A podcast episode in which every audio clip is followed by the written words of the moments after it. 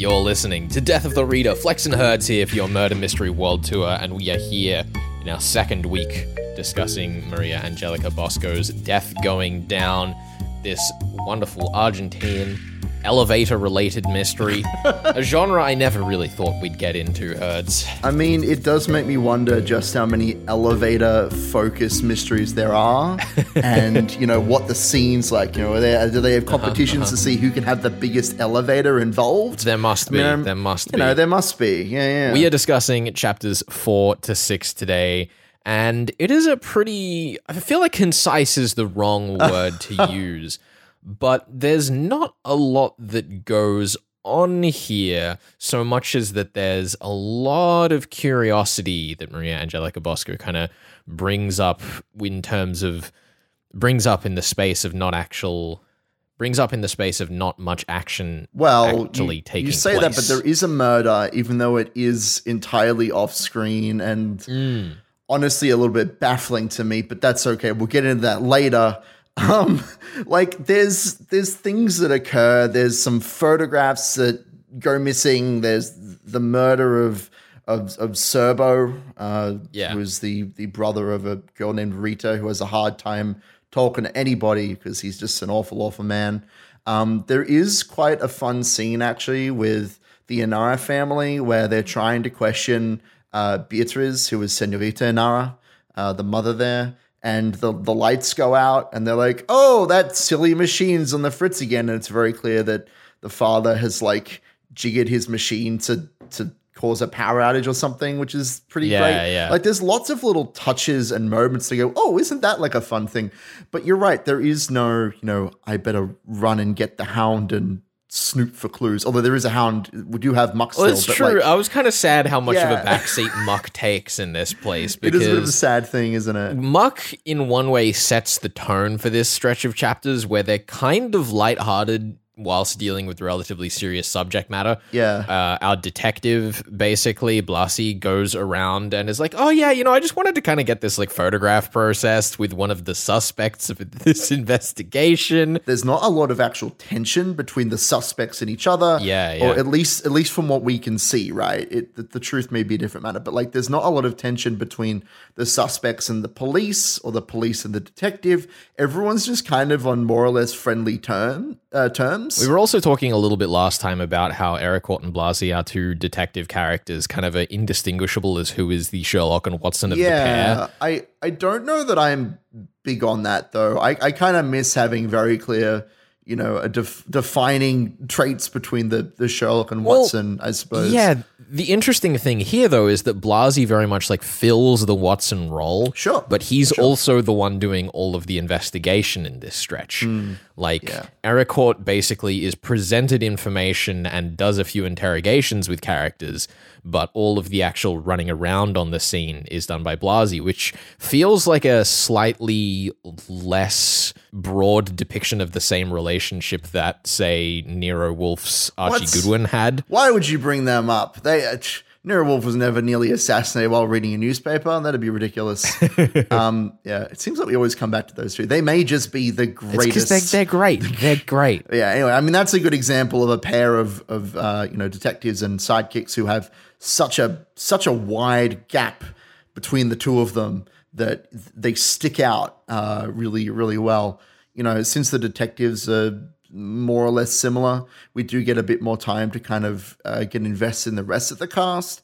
I think Betty, in particular, who is kind of one of the more suspicious characters by the end of chapter six, even though she she seems to be falling into the like you know, I'm the the young girl who's in way over her head and probably isn't guilty of anything, but she ends up just like doing all these suspicious things and clearly like has you know probably romantic secrets or that hmm. sort of thing, which I think is quite interesting. Well, yeah, and the other thing that we haven't really done so far is like recapped what's happened. Sure, and that's sure. because, as you kind of touch on there, most of what happens here is just the interrogation stretch. We just kind of go from character to character, ex- except instead of bringing them all into a room one after the other and talking to them about what happened, we're visiting them day after day, you know, asking them about photographs, going out to a cafe with them. Digging through trash. There's yeah. a really interesting scene where we go back to the Eidinger's house and we discover is Oh it uh. Gabby is there like hiding up in the roof because Eidinger didn't want her to be found at his house because he thought it had looked too suspicious to the police. hmm that's the one. She's just hiding there. It's totally fine. Yeah. Am I mixing up uh, Gabby and Betty, or are they the same character? Uh, it's Betty at Eidinger's house. Uh, I should correct myself. That's there. that's what I thought. Okay, I'm glad yeah. that we double checked that because I was worried that I had ruined all of my theories. Yeah, but our allocation of character time in this stretch is also really bizarre to me. I don't know if you kind of felt the same about this. For example, uh, Dr. Lukta, when he shows up while Blasi is having drinks in a cafe with one of the other suspects, says, Oh, I recognized you from behind as I Uh-huh. entered. And it's like, Oh, did you now, Lukta? He seems you wanna, so You want to flesh that out for me a little bit? he's too suspicious. He he is like he clearly knows a lot, but like he's he's just he's just like he's a kind doctor man. Hopefully, except for that time Yeah. when he offers the cigarette, as as you mentioned, you know, before we got in the booth here, where he offers the cigarette. After a poisoning has just taken place to one of the cops. Two poisonings. Two poisonings. And he's like, why don't you just have a cigarette that I'm going to offer you for my personal stash? And and the, the policeman is like, I'll just, I'll just, sure. I don't see anything wrong with this. This seems The fine. other one, the other one with Solaire and Lukta that I really loved is in chapter six when Solaire is like sitting in a room and for some reason Maria Angelica Bosco just puts us in his head. Yes. And says oh. like, when one does not know what to think, one speaks. so That is good. common sense. I mean, that's such Or a one makes love, or line. failing that one drinks. Anything to stop oneself sinking into the bottomless and torturous I, pit of I thought. need to tell you that's like my favorite little like mon- mini monologue of this entire story. It puts you so well in his mindset. so out of place in a way that I it's beautiful. genuinely loved. It's so good. It just shows how like he's on a completely different wavelength Yeah. from everyone there, just being like, I need to look out for number one and I need to make sure that there's all like I, I don't have time to think. like if I think about things too hard, I'll start to get guilty of my own actions. Like there's a lot implied uh, through the way that he perceives himself and like the way that he has to fill the void of self-reflection with something to distract himself. Well, yeah, that was the that was the thing Uh, great. that I wanted to kind of drag us back to. Is at the beginning I said it kind of felt like Muck set the tone for this chapter, Mm-hmm. even though he's not actually present in most of the scenes Yeah. that we go through. And that's because this feels so much like we as an audience are the like Watson puppy dog following Blasi around. we are the muck. It's Yeah. it's such a strange feeling, and I don't know if Maria Angelica Bosco intended Muck as the like tone setter for that for me, but for some reason it just kind of clicked with me, and I I really enjoyed it. it's one of those things where um, in in stories, right, when you're constructing as an author or a designer, or whatever, you're constructing like the cast of characters. They'll they'll come up with like the lowest bar of of like maturity or of of innocence or whatever that could could accept this kind of story, right? Hmm. And I feel the same about Muck. I feel that Muck is here to say like there is murder in this story, but like we're not going to be ripping people open or like seeing grisly Yeah, holes yeah. in people's heads or anything like that. And I imagine the resolution isn't going to be like a big chase scene and lots of fighting because Muck's there. Muck needs to be able to keep up with the action. He's plodding Yeah. along. He needs to be able to keep up with what everybody else is doing. So Well, that's why Knox's rule Yeah. number nine, that stupid friend of the detective, the Watson must not conceal any thoughts which pass through his head, and his Mm-hmm, intelligence must be slightly, but very slightly below that of the average reader. because he's the bar. And some could argue that you could apply the same description to a dog. Absolutely, absolutely, yeah. And he's he's the bar. The Watson is the bar. Although in this case of the story, Muck is the bar for like, if you are as intelligent as this poor little doggy, you can you can handle whatever this story throws at you, which I think is really beautiful. And we like never see explicitly through Muck's eyes, but it just it just feels like it a little bit, you know. yeah, it's beautiful. Yeah, I suppose uh, we should probably push over to the mystery section towards the end of this show, Herds. Yeah, dude, we should. I'm very excited to hear your solution for this because the ending to this book has taken me more read throughs than anything that we've covered this entire year to quite fully grasp it. So I hope you're on the ball. I need to let you know I'm I have some things that I'm like, well, this is obvious, but I'm gonna be making so many stabs in the dark, and hopefully you can pull the answers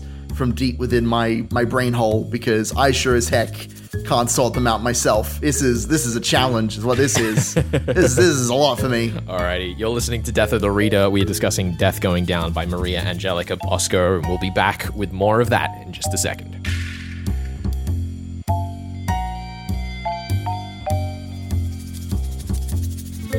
You're listening to Death of the Reader Flex here with you, and I'm about to play for you an interview that happened quite some months ago.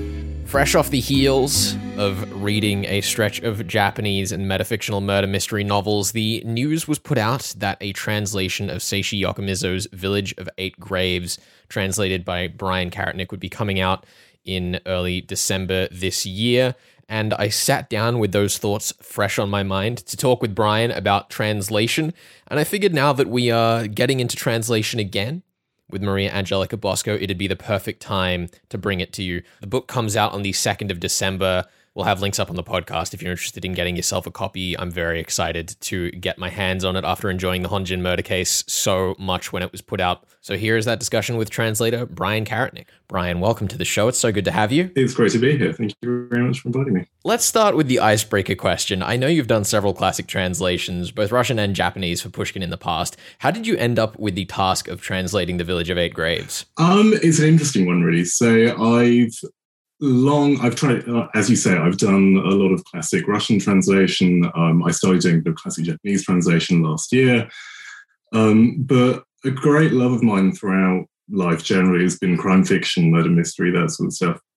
Um, and I've been in touch with um, my amazing editor at Pushkin Vertigo, um, Daniel Seton, who commissioned a lot of the other Seishi Yokomizo works. And we've been talking about my love of it, and he'd, he'd acquired the rights for this book and he very kindly asked me if I'd want to translate it. So of course I jumped to the opportunity when he when he no, that's really fantastic. I mean, we love talking about that process here on Death of the Reader, and it's been so interesting getting to hear uh, from people like we heard from On recently on the show, thanks to Shedunnit, uh, and his experience with his grandfather, Seishi Yokomizo, and also what uh, Daniel Seton had to go through to get all of these books and why it's such an exciting new field. So, did you choose to read through this book the whole way in Japanese before starting translating it all? Did you put pen to page right from the start? What's the actual process there for you? Um, well, it's interesting. So with this one, I'd actually read the book in Japanese years and years ago. So um, when Daniel and I were talking about um, Yokomizo, it was it, it, was kind of nostalgic actually, sort of revisiting these books.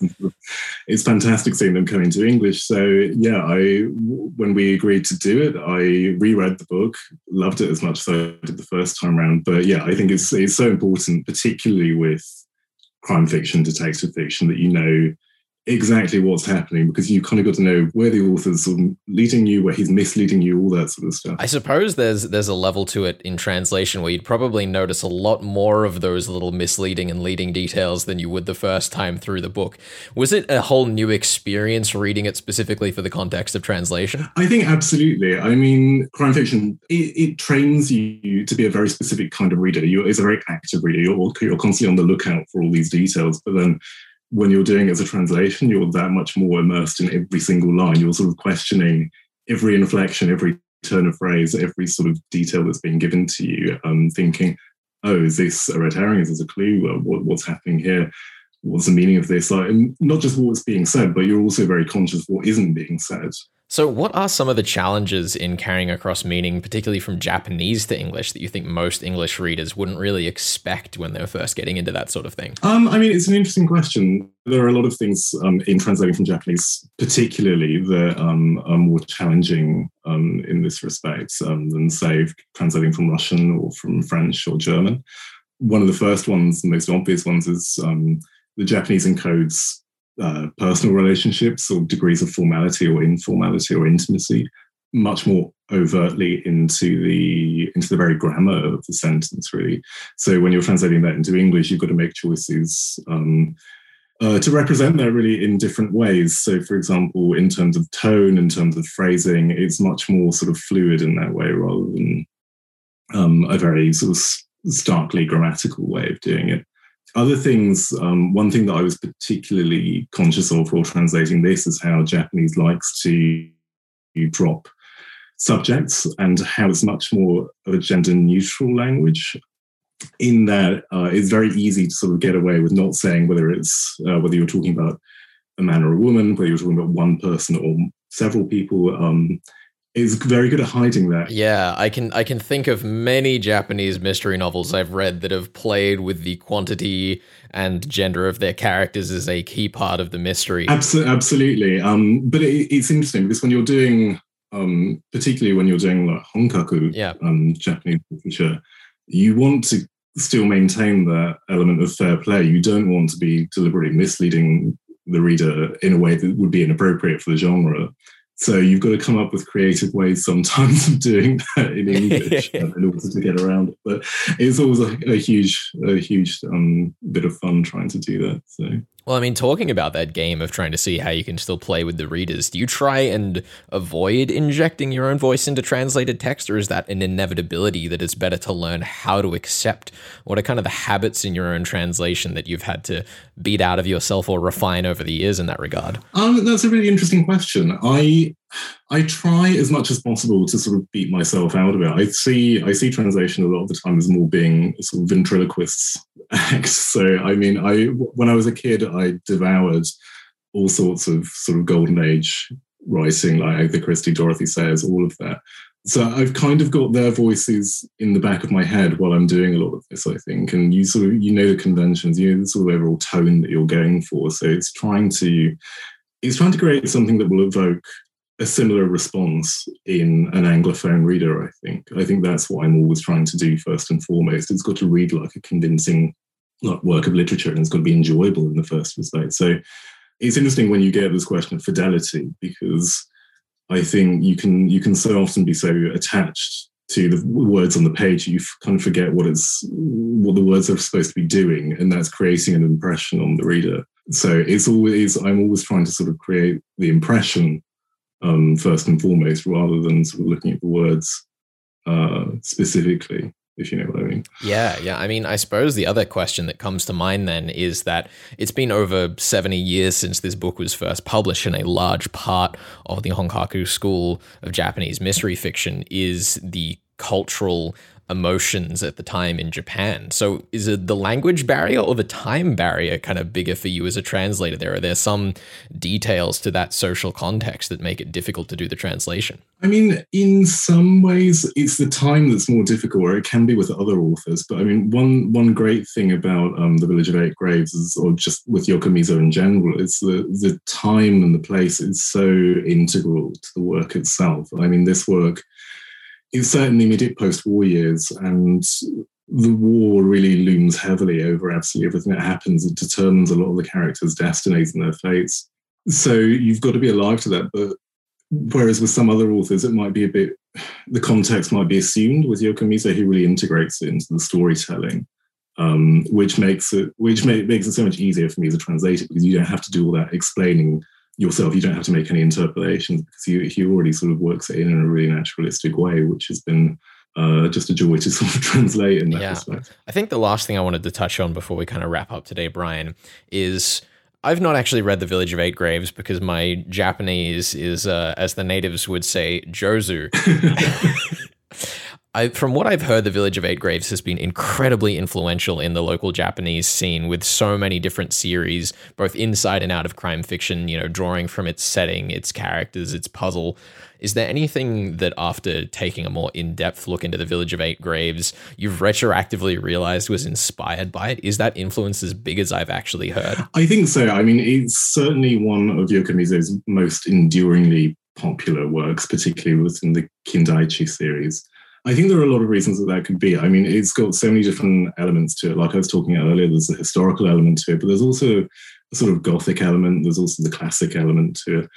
And some of the writing in it, I think, is just so cinematic. There's sort of scenery up in the mountains. There's also sort of um, passages, uh, sort of secret passages in a series of caves, and it's made it this sort of uh, cultural touchstone almost. So it, it definitely, it definitely strikes a chord with with Japanese readers. Looking online the other day, sort of at um, just reading up, just reading up on exactly this about how how important it is for contemporary Japanese readers, and you sort of see people dressing up as some of the characters for it for Halloween and all these various other things. So I mean, it, it, it's become a cultural phenomenon. It is. It is so exciting to finally be getting more of Kosuke Kindaichi here in English because uh, after going through the Honjin murder case for all of the for all of the odd little quirks that made me frustrated with that book, it has a warm place in my heart, and I'm so glad to have uh, some wonderful translators like yourself working on that project with Pushkin. So, Bryan, thank you so much for joining us here on Death of the Reader. It's been an absolute delight. Thank you. Bryan's translation of The Village of Eight Graves joins Pushkin Vertigo's lineup alongside Death Going Down early this December. We'll have links up on the podcast if you want to get yourself a copy. We are discussing Maria Angelica Bosco's death going down. We'll be back with more of that in just a second.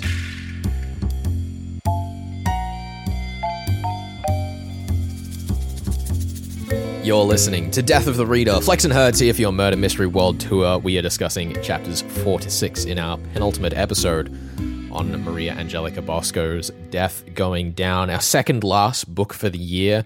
I'm terrified to find out what Herds has picked oh. for me last at the end of next week. But before we get there, Herds, I hope you are just as terrified to present your solution this week. I definitely am.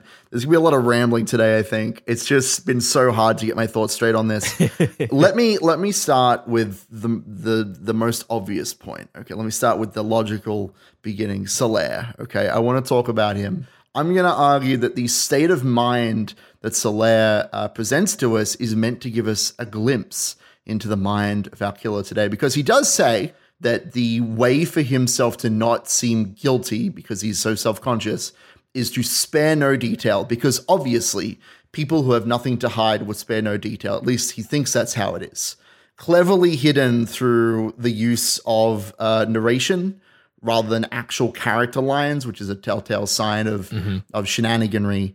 Uh, there is a character in this story who has spared no detail and has been incredibly eager to speak the name of the victim as many times as humanly possible in order to deflect blame. Uh, we are going with the oldest trope in the book, my friend. We are going with the husband did it Oh no. uh, on this edition of Death of the Reader. what if the killer wasn't even in the hotel to begin with? What if they had the perfect alibi, not once but twice, Oh, dear. for the various crimes that they're uh, attempting to commit?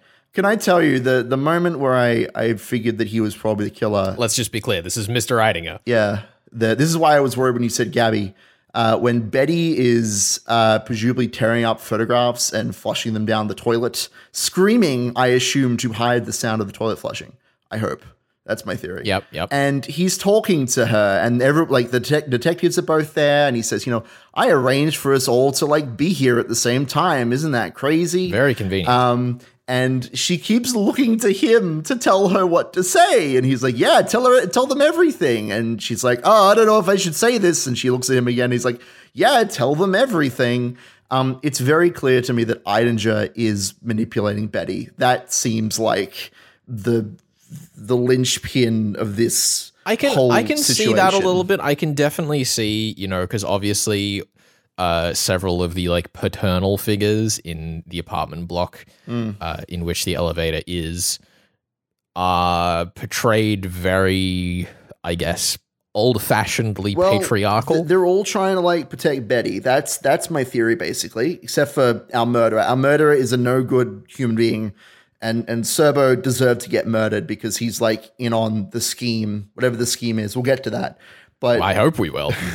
but Lukta, the doctor, uh, and Senor Inara, who flicks his machine off, and possibly, I don't know about Soleil. I feel like he's not in on this, but definitely those 2 Mm-hmm. um, those two very patriarchal figures, are being overprotective. Yeah, yeah. S- slight No confession to make. I have seen the name of the next chapter. It is, let me, let me. it's a new character. We haven't met him yet. Well, this is, mm, this is, this is the thing that concerns me. Who is? Well, it says where is. Not where is. Where is. Emilio Well, it's funny that you said who is.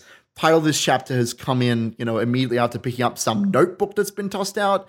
I I feel like I need to fi- uh, finger who this character is. I'm going to say, in terms of the why, this is the biggest jab in the dark that I have. I'm going to say that Senor Inara is Emilio Villalba. I think that what's what's happening here in terms of the actual plot, he's probably uh, Eidinger is probably extorting Betty for money, possibly money that's supposed to be going to to medicine for for Senor Inara Agustin, and that his plan, since Frida was like, I'm gonna go over and and expose your plan and like get Betty out of this, he was like, well, she has to go. And that's what's kicked off this whole situation. Interesting. That's where my brain's at. Please poke I'm still a little unclear on a few things here. I mean, first of all, you know, we've we've shaped up the general structure of the motivation of this crime, but I'm still a little confused as to the absence of many set pieces that we get Oh through no. this novel. Oh no. For example, we make a very clear ordeal of uh, Blasi and Ericourt, you know, speaking German to various characters who feel more comfortable speaking in German, Mm-hmm. even though they supposedly have Argentinian heritage. Sure. Uh, we have that entire opening scene with Luctor and Solaire, which I completely agree uh, is meant to make them look suspicious as all hell. But at the same time, there's a lot of detail there, like the lipstick rolling away, which is like, you know, classic murder mystery clue number one. Oh no, piece of evidence goes missing.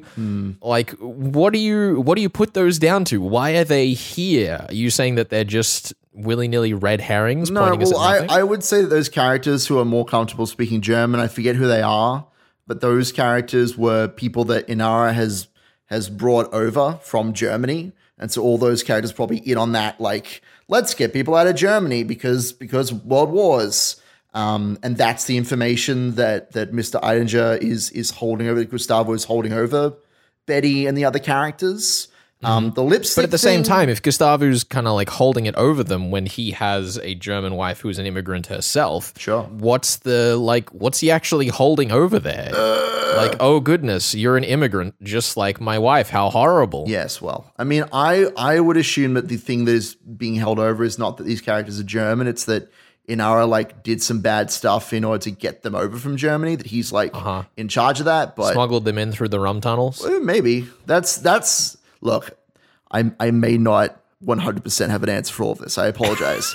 this is this this story is is tricking me all over the place. There's something that Inara is responsible for. I'm just not sure what 100% what it is. Um, it might be connected to those photos, but I'm not. I'm not sure. Well, yeah, I'm not I sure guess on that, that would point. be the next clue that I want to poke you on is that the photos and the engraving appearing in the background of one of them has come up many, many, many times through the story, but I I don't know if I've heard any real explanation as to why that's of any concern. You know, sure, it could be a symbol of them being smuggled into the country if we're going to try and like line it up with uh with what you have here, but like you know, if the police are gonna see it and it's compromising information, why is he willing to like track it down to show it to the police? I mean, probably to deflect him. Isn't that isn't that Eidinger? Isn't that Gustavo who's like showing this symbol to people? Maybe that's maybe that's the big secret. This symbol is like something that binds all these German characters together. They're part of some like I don't know nudist cult. Let's say. I don't know. I don't know is the problem. They're they're probably part of some group.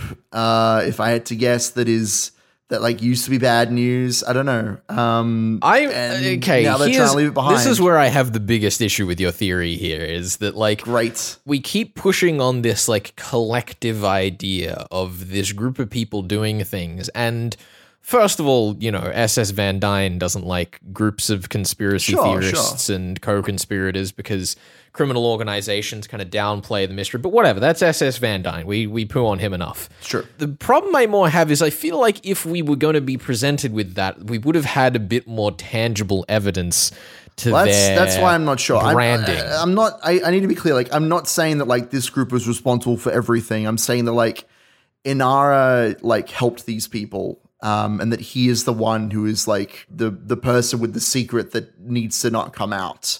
Uh, and I assume that Amelia was involved in that. I'm not sure what the secret is. Is the problem? Yeah, you know, you're kind of leaning on the whole idea that it's like some kind of double crime for political revenge of some sort. I am not as strong with the the political murder mystery angle as I would like. So I I may just have to let this one go, unfortunately. If what I've said so far is not enough to earn me a point. Yeah, I mean, listen, Herds, I'm just saying that the obvious solution you should have gone with is that Solaire and Lucta were in on it together and the entire opening scene was an unreliable narrator as they actually just did the crime and chucked the lipstick down the elevator. But I guess uh I guess you'll just have to wait and find out next week. I guess we'll see. If it is that simple, then that'll be very unfortunate. but we'll guess we'll find out. Anyway, I suppose, herds, we will uh, we will depart uh, from this week's edition of Death of the Reader in preparation for the final chapters of Death Going Down by Maria Angelica Bosco next week on the show and the unveiling of our grand finale novel for 2021. Thank you very much for joining me, herds, and thank you for joining us. want to see what I have cooked up for us next time on. Death of the Reader. Is your Murder Mystery World Tour here on 2SER 107.3. We'll see you next.